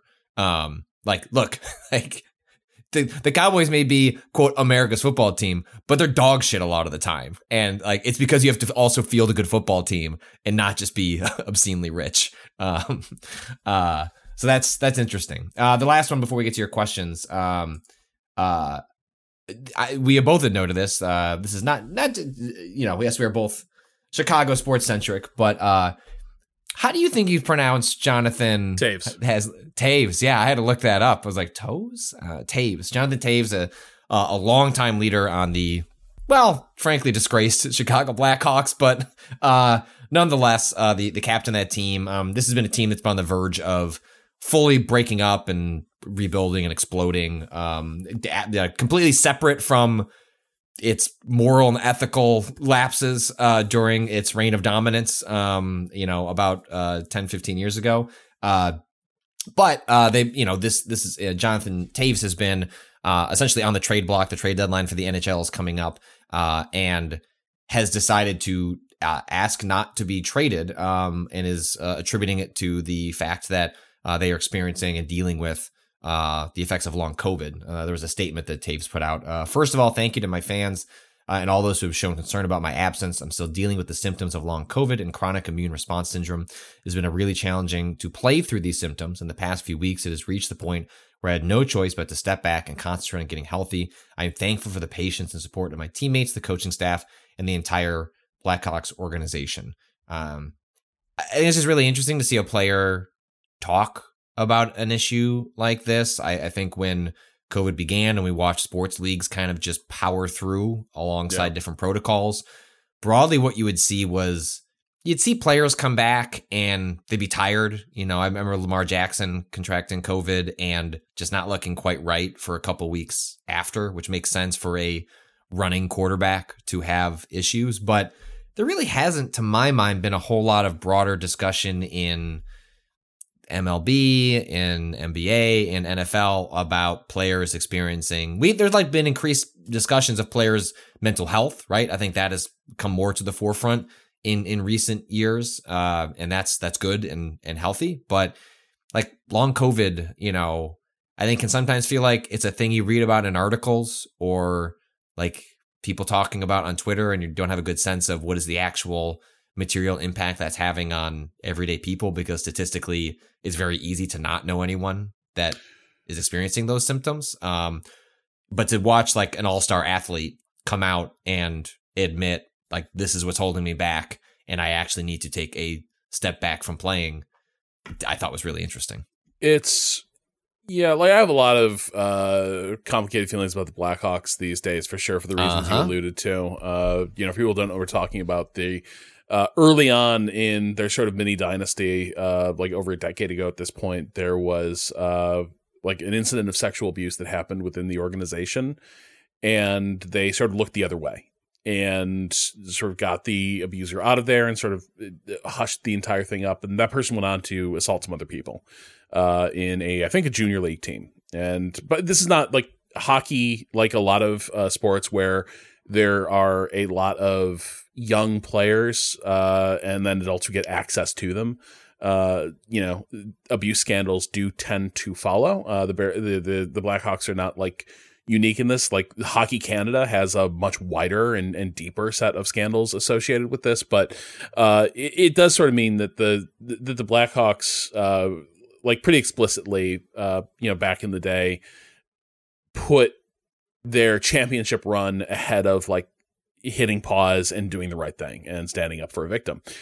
Uh, but setting that off to the side for a moment, uh, the the thing I see when I when I see a thing like this, um, I guess a bit selfishly, I don't want to say like it's good that this is happening, but I think there are a lot of folks who don't understand what people are talking about when they talk about long COVID, that they do not really believe that this can be a thing. And there's this whole, you know, we talk about like autoimmune diseases. Like it's a really weird and poorly understood stood and frankly scary category of diseases and a lot of times like the the catalyzing factor for what caused it is not always clear um and covid appears to be one of those like reagents where covid can just sort of unleash things in your system uh, that have a variety of weird symptoms and uh, debilitating effects. And that isn't really it takes a bunch of different forms. Um, and it, for a lot of people, maybe they just have the experience of COVID where I didn't even feel sick and they're fine forever. Some people have like these these sort of long ta- tail effects. Um, so when you have someone like Toews, who his reputation has always been that he's like the hardest worker on the team, somebody who lives to to play hockey, just an incredible, incredible athlete, incredible work ethic. When you get someone like him who's like, I can't I can't beat this. I can't. I can't power through it. I can't do. I, I like. I can't do this. There's no digging deep or active will. Uh, I can perform to overcome this. I just need to stop until I can hopefully get a come to grips with these symptoms and come to grips with this condition, um, and maybe it gets better. But when you have it happen to someone like this, I think it can be really eye opening for people to understand that, like this is somebody who is in peak physical condition. Uh, has never access had, to the best medical resources that money and organizations can buy, can buy, Yeah. right? Like, I mean, this is a premier. never had a hint of like other infirmities uh, that that were sort of dogging them, and here it is possible. You know, the the athletic uh, Blackhawks uh, reporter wrote a piece that basically like, you know, this is not about his playing career. This is about like what his quality of life is at this point. Uh, moving moving forward, we are we are hoping that he can recover and continue to do the thing he's he's best at. But like it sounds like it's it's beyond even that, right? And if you if you learn about people who develop things like chronic fatigue uh, or like various autoimmune diseases, um, these are these are incredibly eerie conditions that that entire dis- community of disabled people uh, who suffer from conditions like this. One of the real pain points is that it's not visible. You don't look infirm. You don't look weak.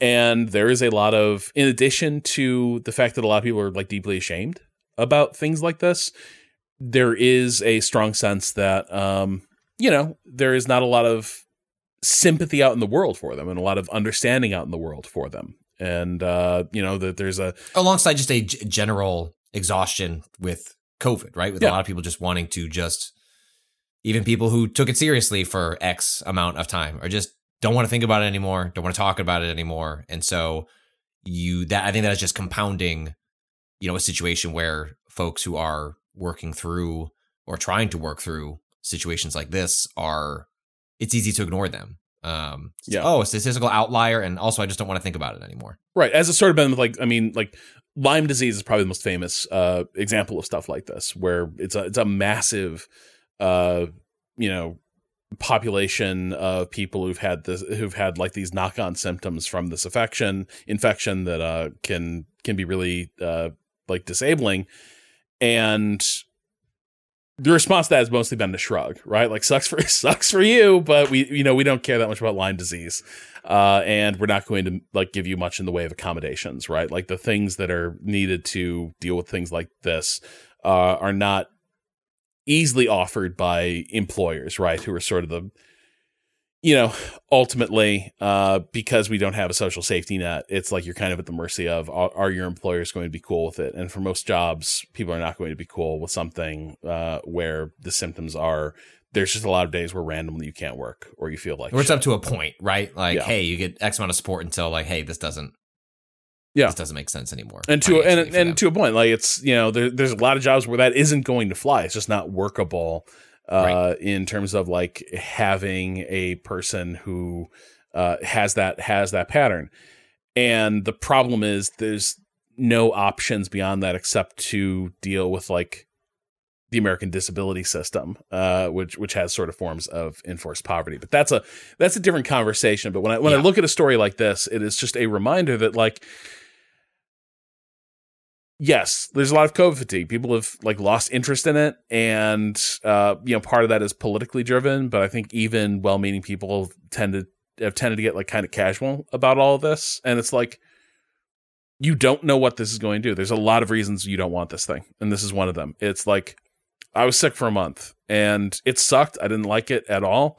I feel fine. Hopefully, I, I stay feeling fine, but I would take that over years of feeling like this. Um, Yeah. in a heartbeat. it's a roll of the dice. You just don't know. you know, and Yeah. you may, unfortunately, given this the situation we now find ourselves in, not have much of a choice, n- no matter how safe you are. But every time you get it, you're rolling the dice, and like I'd rather not roll them. Yep. there's a there's a there's a reason my bets are a dollar, Rob. Like I, I'm not I'm not you know try to limit I try to limit my risk. Uh, let's get to uh, some questions. You can send uh, questions uh, to uh, gamingadvice.com with the title sports. Otherwise, so we always tweet out a link uh, with a document where people can submit questions to uh, for us to read on the podcast. Uh, this first one comes in uh, unsigned, anonymous. Can you do me a favor, real quick, and look up Boomer, the former mascot for the Columbus Blue Jackets? He has been unfairly maligned for his phallic resemblance, and we need a grassroots effort to bring him back.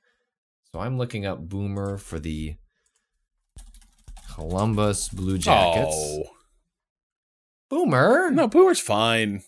He looks like a beer bottle. The little look- the little cannon thing is very funny. Petition to bring back, bring Boomer back. Um, this is from.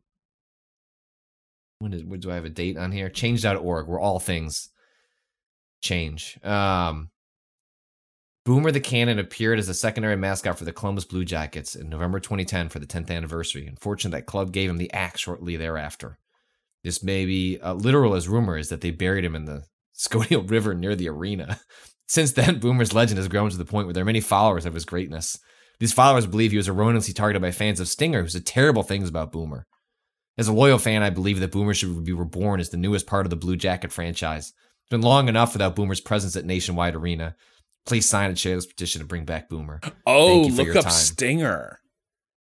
So there's two mascots, and the theory is that they're Jokerfied Kermit mascot. like had it in for the cute little mustachioed cannon. yeah,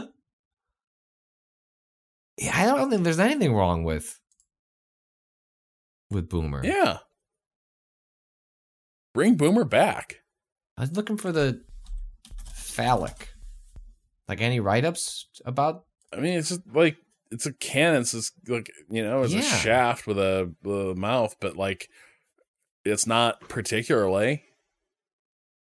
I'm with it. I'll sign the Boomer petition. Yeah. Let's go. Um Jenna from Appleton, Wisconsin. Hey, Hi, Patrick. Rob. Uh where is Appleton? Where is that? I've that's heard of just it. south of Green Bay. That's where. Uh, Oh, wow. That's where Oh. Lawrence University is. That's where I went to college. Jenna, you are getting a shitload of snow right now. I hope you're okay. You are in the uh, as the news was putting it, impossible conditions, getting two like two feet of snow and 50 mile per hour winds. So I hope things are are safe up there in, in Appleton. Uh, I, like many other NFL fans, I'm, uh, I'm sure, have found myself aimless and adrift following the end of the season. Craving some of the structure the games provided my evenings, I found comfort in an unexpected place professional wrestling. On a whim, I put on one of the WWE events a few weeks ago, and to my surprise, really enjoyed it. Even more surprising was my partner enjoying it. To quote her, quote, this is so fucking dumb. I love it.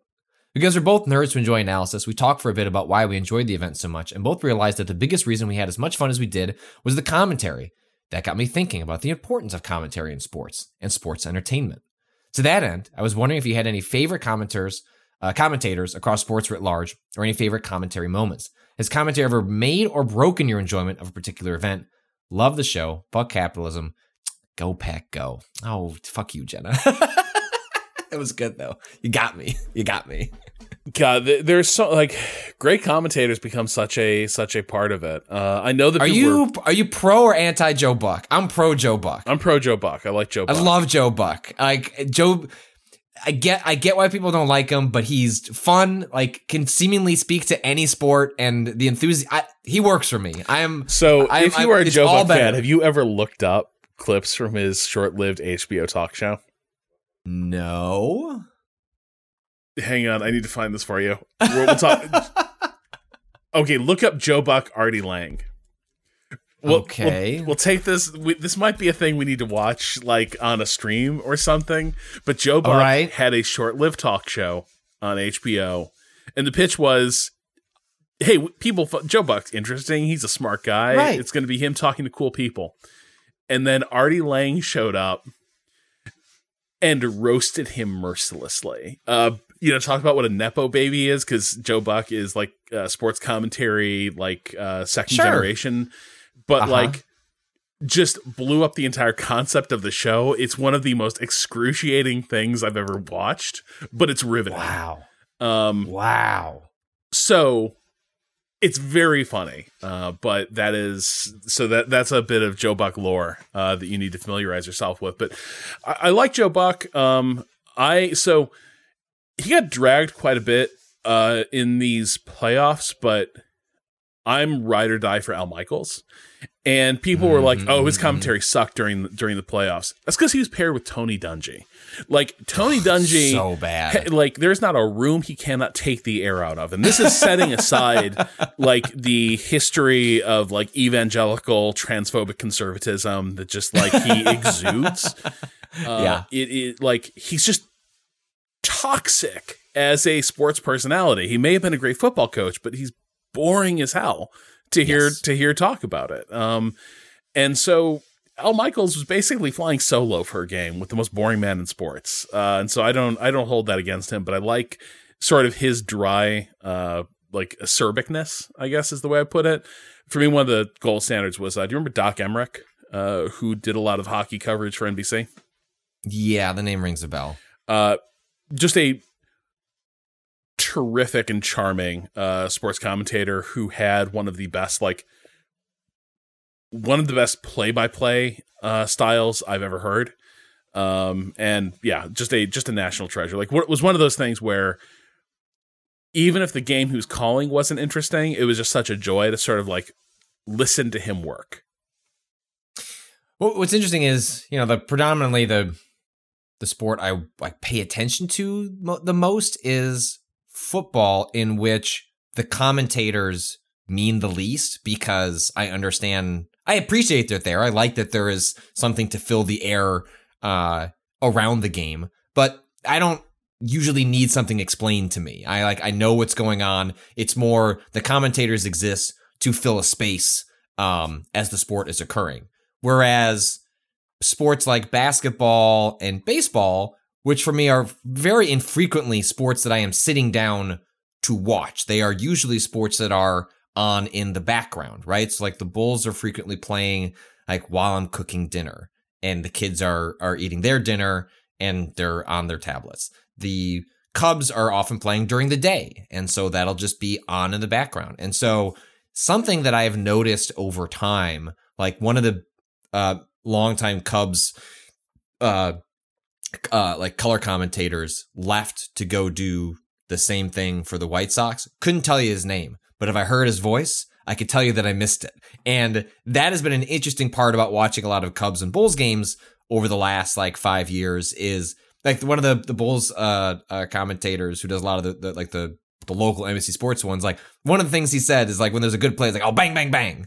And I have heard myself saying around the house if something good happens I'm like oh bang bang bang. And I just it's one of those things where I can't give you names. I could look them up, but it's sort of irrelevant because the presence they have in my life is just I associate their voices with the games I am listening to frequently when I am not watching, and they are the context clues for like what is happening uh, in the game. And so I I appreciate good local sports commentators a lot. I tend to have like stronger opinions on them because they have more of an impact on my watching and appreciation of the game, especially because I'm not watching I'm watching occasional other NBA games. I'm watching occasional other baseball games, but usually I'm watching the Cubs or I'm watching the Bulls. Yeah. And the Bulls suck right now. They're they're terrible. They're they're garbage. Uh and I still watch a chunk of most of the games. And the only reason that's going to be entertaining, other than I don't know, a DeMar DeRozan pulling off an interesting play or screaming at uh, Zach LaVine for t- taking ill-advised three, is the the commentators being interesting. And so they they take on additional weight, especially for these long-running sports that don't have 16, 17, 18 games. They're 100 plus. And there's such an ebb and flow to these seasons in which frequently the games are inconsequential. It's just an ebb or a flow, even for a good team. Um, and so those commentators just become all the more important, um, especially for the regional stuff. I'm. It always felt to me like um, the NBA bubble was a looking glass that NBA commentary passed through. It's never quite been the same since. Like I hear NBA game calls now, and they are the most podcast shaped game commentaries of any league I have ever heard. Like Jeff Van Gundy and Mark Jackson are chatting, and incidentally, a game is happening uh, in the background. if it's a good game, they'll tune in. They're like, I, Sure. I love Jeff Van Gundy. I, I, I really do. I love his, I love his commentary. Uh, but like, he's a fun personality. But for the most part, and this is true of a lot of NBA calls, it is now just like people chatting and Yeah. if the game like gets tight they'll tune back into it but like it is a it is a strange phenomenon because it's so alien to uh, what it used to be but for me it started to feel like it was changing during the covid bubble because there were so many games to call in a Mm. short time and like there Mhm, wasn't that mhm, much to talk about because it was all compressed and so it just got really like It was a lot of the same yeah commentators. I'd self-referential imagine, right? Like, and yeah, like just you know as we were talking about just just the other day let's keep let's keep going let's keep chatting but uh yeah like like basketball commentary feels different to me now than than a lot of other um like a lot of other commentary but yeah it's um i think you kind of i think sports need good commentators like this because there's gonna be a lot of like games that are supposed to be good that just end up sucking and Yeah. you're gonna need someone who can make that an enjoyable experience and there, there's people who hate like all commentary they hate like commentators having any sort of flair It's all about the. Manning cast, right? Yeah. Like frequently they're watching bad games. Yep. And yet and the worst parts of, of the Manning cast are when they bring guests on because I don't I don't I'm not there to watch them interview Barack Obama. Like I'm there to watch No, but Like- like, I was there if they're talking to like Shannon Sharpe. Like if they're talking to old, like other ex players who like also don't get to let their hair down uh, Uh-huh. like that very often, that can be a lot of fun. it's just great because you like when uh what I love about that is because they're not they do let their hair down more in the sense of uh like when a when a coach uses a timeout improperly. Like you Peyton Manning is just like, "Oh, ah." And it's like that's yes, that's the feeling we're all having that is so restrained by the normal commentators who are a little more straight laced or like require extraordinary things to happen in order for them to get emotional. And I just love a little bit more of like Peyton, especially just getting just really mad at like basic shit going wrong, the kind of thing that you're yelling at your TV screen uh, about, and the fact that you see their faces the entire time, right? I think that is a fundamental difference between that broadcast and your standard sort of commentator broadcast, in which they are just a they are just a, a broadly an audio thing, except for when they cut away. In the Manning cast, they always have them on, so there's kind of more of a physicality and performative element to what they're doing that just isn't present in other broadcasts because they like the visual element sort of disappears behind behind the game. Uh, what I'm saying is, I wish they'd, I wish they were on more. And you know what? They want to bring the Manning cast to other sports. Fine, I'll listen to, I'll listen to Peyton Manning talk about the Bulls. Be more more interesting than the games that are happening. Uh, related, Corey from Knoxville asks, "Hey y'all, do either of you have any uh, sort of affinity for sports talk radio? For me, local sports talk." Call-in shows are comedy gold, especially after a big loss, and are a must listen. Fuck capitalism. Go Vols? Vols. V O L S? Vols? Who are the Vols? Uh, I forget which college team they are. Okay. Well, I I have no affinity for sports talk radio. Um I I think maybe some of that is not having a commute and the advent of podcasting. It's like I'd rather just listen to two smart analysts talk for 45 minutes about a particular topic as opposed to just endless ranting about the thing of the day. Um but I don't know. Have you have you had any experience or affinity for sports Oh, yeah, talk? I mean, yeah. I uh yeah, I grew up in Chicagoland. Like I we've talked 670 before the about score, six- baby. Yeah, you listen to the score, you listen to all the old Bears players uh just go through different stages of grief every week. Uh you know, you you you tune in and you'd see like is is Doug Buffone uh going to make a death threat on the air this week? That would be that that might be fun to to listen to. Uh Ed, Ed Bradovich is is losing his shit. Like it, it was it was great. Like sports here's the weird thing like a lot of for me i think like a lot of podcasts fill the niche that sports talk radio does or did Mhm, Yes. but there is something different about sports talk radio i think part of it is because it is such a long like even by even by podcast standards, it is a long form entertainment. It's actually closer like to Twitch streaming in some ways. Well, it's also like, what do you want, right? Do it, when I listen to a sports podcast, it's usually people being like measured, like sports analysis. Like we have a question coming up about people asking about sports writing and and reporting. Like I think the bar is just like so much higher on that these days, broadly speaking. Like you know, you've got the you know folks like the Mina Kimes of the world, and it's just like just incredibly smart people speaking very intellectually and philosophically, and like have data to show about what's happening on the field. Sports radio is like, man, fuck the Bears. Like, fuck them. Like, hi, like fire Nagy. Like, they're not gonna say that on the podcast, right? Like, but on sports radio, I'm gonna get a little more of that energy. And so it's like, what are you there for? Are you learn? Are you there to learn something about the game, or are you there to just go through an emotional experience as a fan? Because that's more of what sports radio fills. Um, and they have their like community of callers uh, that Mhm. eventually like there's some people that just get sort of waved through. Like this person calls Yeah. in, just wave them through. They're gonna come because they're good Uh-huh, on the radio. uh-huh. They're the fun questioners. Uh, so yeah, that is like that. That's part of the appeal. So I I love sports talk radio. Uh, podcasts have kind of like taken that time uh, and that form of Yeah. entertainment for me. Uh, between like between podcasts and like watching the sports, I don't have a lot of time to like tune into sports talk radio, but like I, it does have a very special place in my heart, and I I miss it quite a bit. Apparently, the Vols are short for the Volunteers for for Tennessee, um, mm. which is very very funny. Uh, this one comes in from Callum. Uh, hey, ball pointers. That's good. I've been loving the sports podcast. I've been really enjoying hearing you guys discuss the ins and outs of the NFL and sports fandom at large. I was always one of those guys that didn't like sports growing up.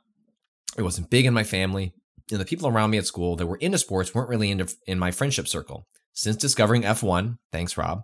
Shout out to Shift F1. You can it's patreon.com slash shift F1. Oh god, I think there might actually be a hyphen in there. I'm gonna let you look that up.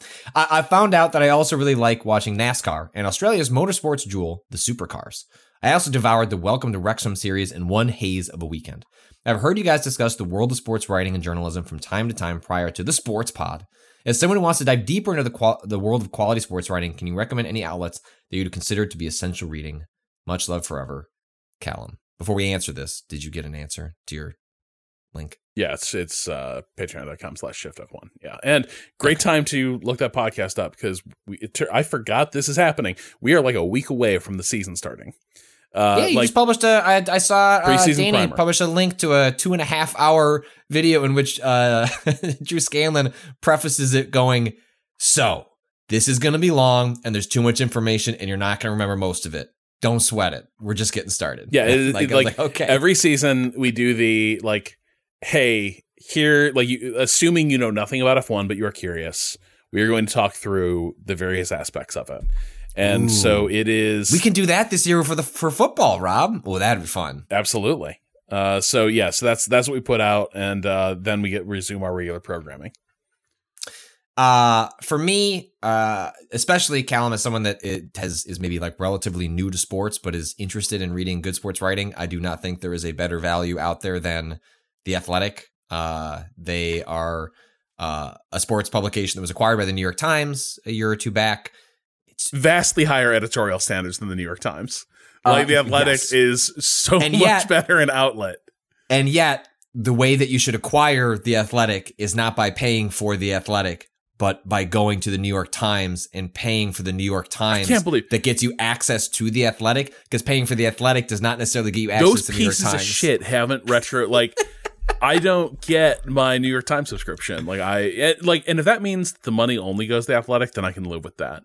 Uh, Yes. If, I'm not funding their dog shit like uh, Opinion page, I get it. leadership, yeah, I, I, I fully get where you're coming from, and I was for years have paid. I've paid for the Athletic almost since the beginning. Um, like even as their prices went up to like whatever 60, 80 bucks a year. Like the th- thing that's great about the Athletic is you're not just paying for Chicago sports. You know, like you can read about the Bears, but they have beat reporters assigned to not every team, but almost every team in all sorts of leagues. So if you want to read about soccer, it's like I just pull up the Athletic app and I can pull up a bunch of really well informed analysis, reporting. Um, they also have like national writers and like local writers. So if you don't actually want to know about a specific team, but just want to like broadly know what's going on in a sport, they have you covered there as well. It's just if you're looking to just get into sports and want good writing, they also have podcasts associated with like almost any of those teams. Like it's just a really great all encompassing uh, uh, spot. And like as as Rob said, like it's a much higher standard than a lot of like the national papers. Um, well, and it's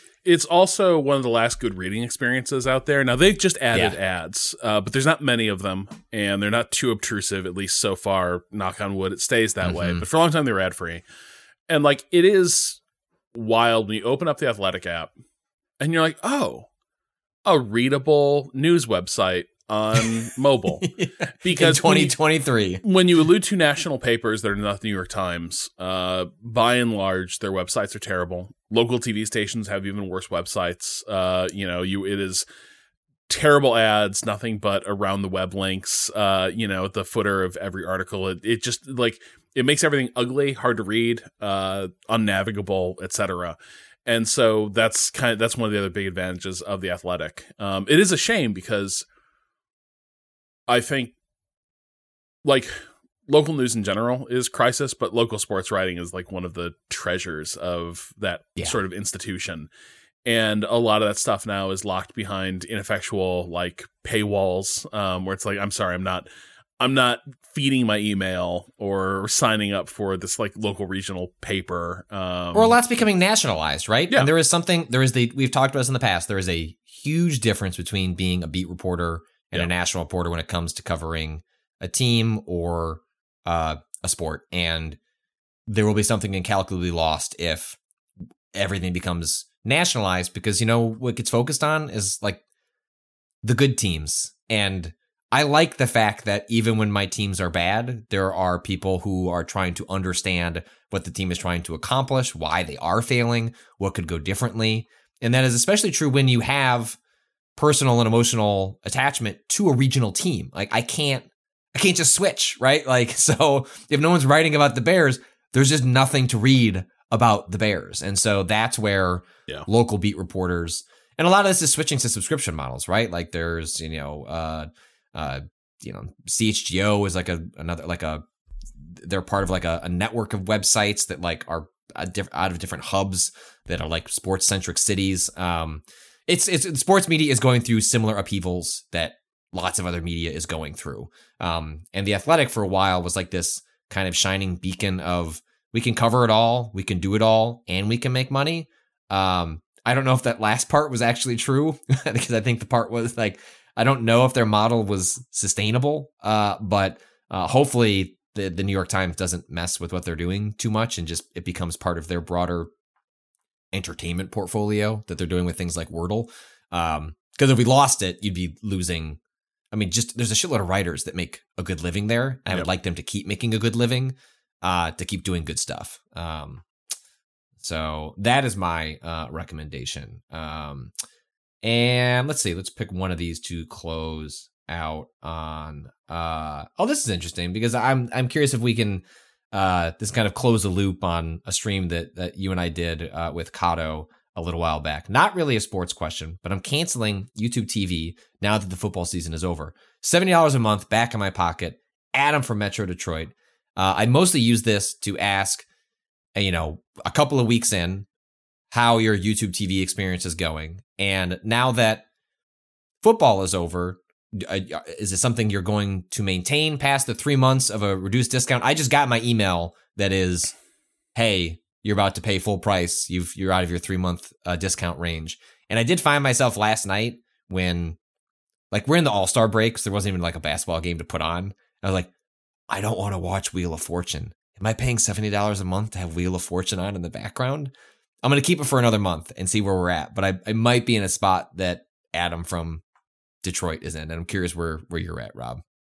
Yeah, I think um so the thing for me is I'm like into You're into enough things yeah. that it sounds like you're going to be able to justify it in a way that you know, I'll right? Like give it a couple days. There's gonna be basketball games I want to I care about right. now. Like uh, right. my, like the and then baseball baseball's gonna start again. So right. I'll, I'll, probably find my justification. Uh, and like I don't follow basketball very well for the first half of the season, but after the All Star break, I tend to tune in a bit a bit more. The games feel a little more meaningful. uh, and I do enjoy the playoffs a lot. So it's stuff like that. Now, I will say, um, you know, like League Pass is a pretty good deal in basketball. If I wanted to watch F1, their F1 TV uh, like package is also pretty good. So all these things probably would be, and then you know, toss in Peacock there to cover other motorsports and like uh, uh, soccer, and suddenly there's not a ton of like things that are exclusive to TV that I I need to watch, but you know, it's it's a pretty good interface. Uh, mm-hmm. It's I unbalanced. Like I, I do find it's an the, the the thing is rather than having to see like okay right I need to go to Peacock to see navigate to the games I want to see there. Uh, it's very easy to just open up YouTube TV, go to the events I bookmarked, and yep. there it all is. And that saves me some time and like just mental overhead where it's like I don't know what sport I'm gonna watch just yet, but I'm gonna see what like I have in the have in the tank, mm-hmm. and there it is. And so that is like it makes it like that part seamless. And so i'm probably i'm probably keeping it on the strength of that. Yeah. All right. Well that is going to do it for sports. Again you can write in uh, questions to gamingadvice.com with the subject head sports or uh, keep abreast of twitter uh, and we will post a link to a document you can drop these into uh, in the meantime, you can follow Waypoint uh, on Twitter at Waypoint, on Twitch at twitch.tv slash Waypoint, on YouTube at youtube.com slash Waypoint Vice, and our writing at waypoint.vice.com. This episode is premiering ad free on Waypoint Plus, which you can subscribe to and gain access to early episodes, ad free episodes, uh, exclusive episodes, and more at waypointplus.com. Uh, we're still figuring out what is the sports podcast in the like NFL off season uh, era. Uh, feel free to write in uh, if you have any ideas or suggestions as we kind of figure out the shape of things uh, going forward. Uh, I'm not sure we're going to do another XFL check in, uh, and the USFL is in April. So, uh, you know, one of the ideas I had was maybe picking a, a sport and like, like Rob, let's subscribe to ESPN Plus and then find the weirdest sport possible we can watch on there and then get really into it for a week. Uh, is an idea I had. So if you have an idea, please uh, let us know what you think would be fun as we wait for uh, the NFL offseason to grind through, get closer to kind of free agency and and the draft. We got well, you sound just on. really like you're not you're not uh, champing at the bit to get into basketball in the next.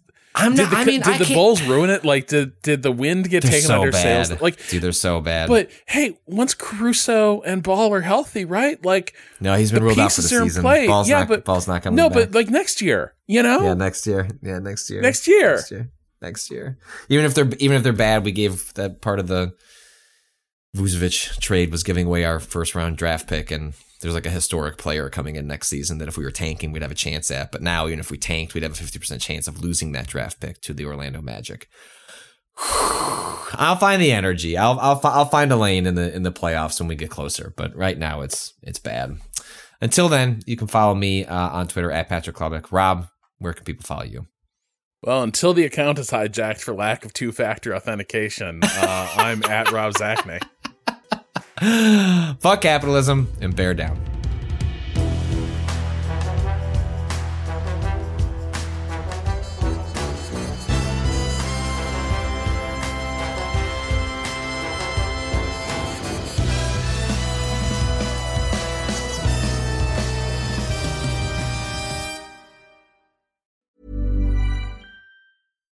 Spin your passion into a business with Shopify and break sales records with the world's best converting checkout. Let's hear that one more time.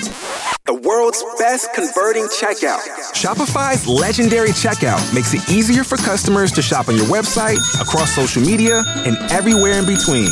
Now that's music to your ears. Any way you spin it, you can be a smash hit with Shopify. Start your dollar a month trial today at shopify.com slash records.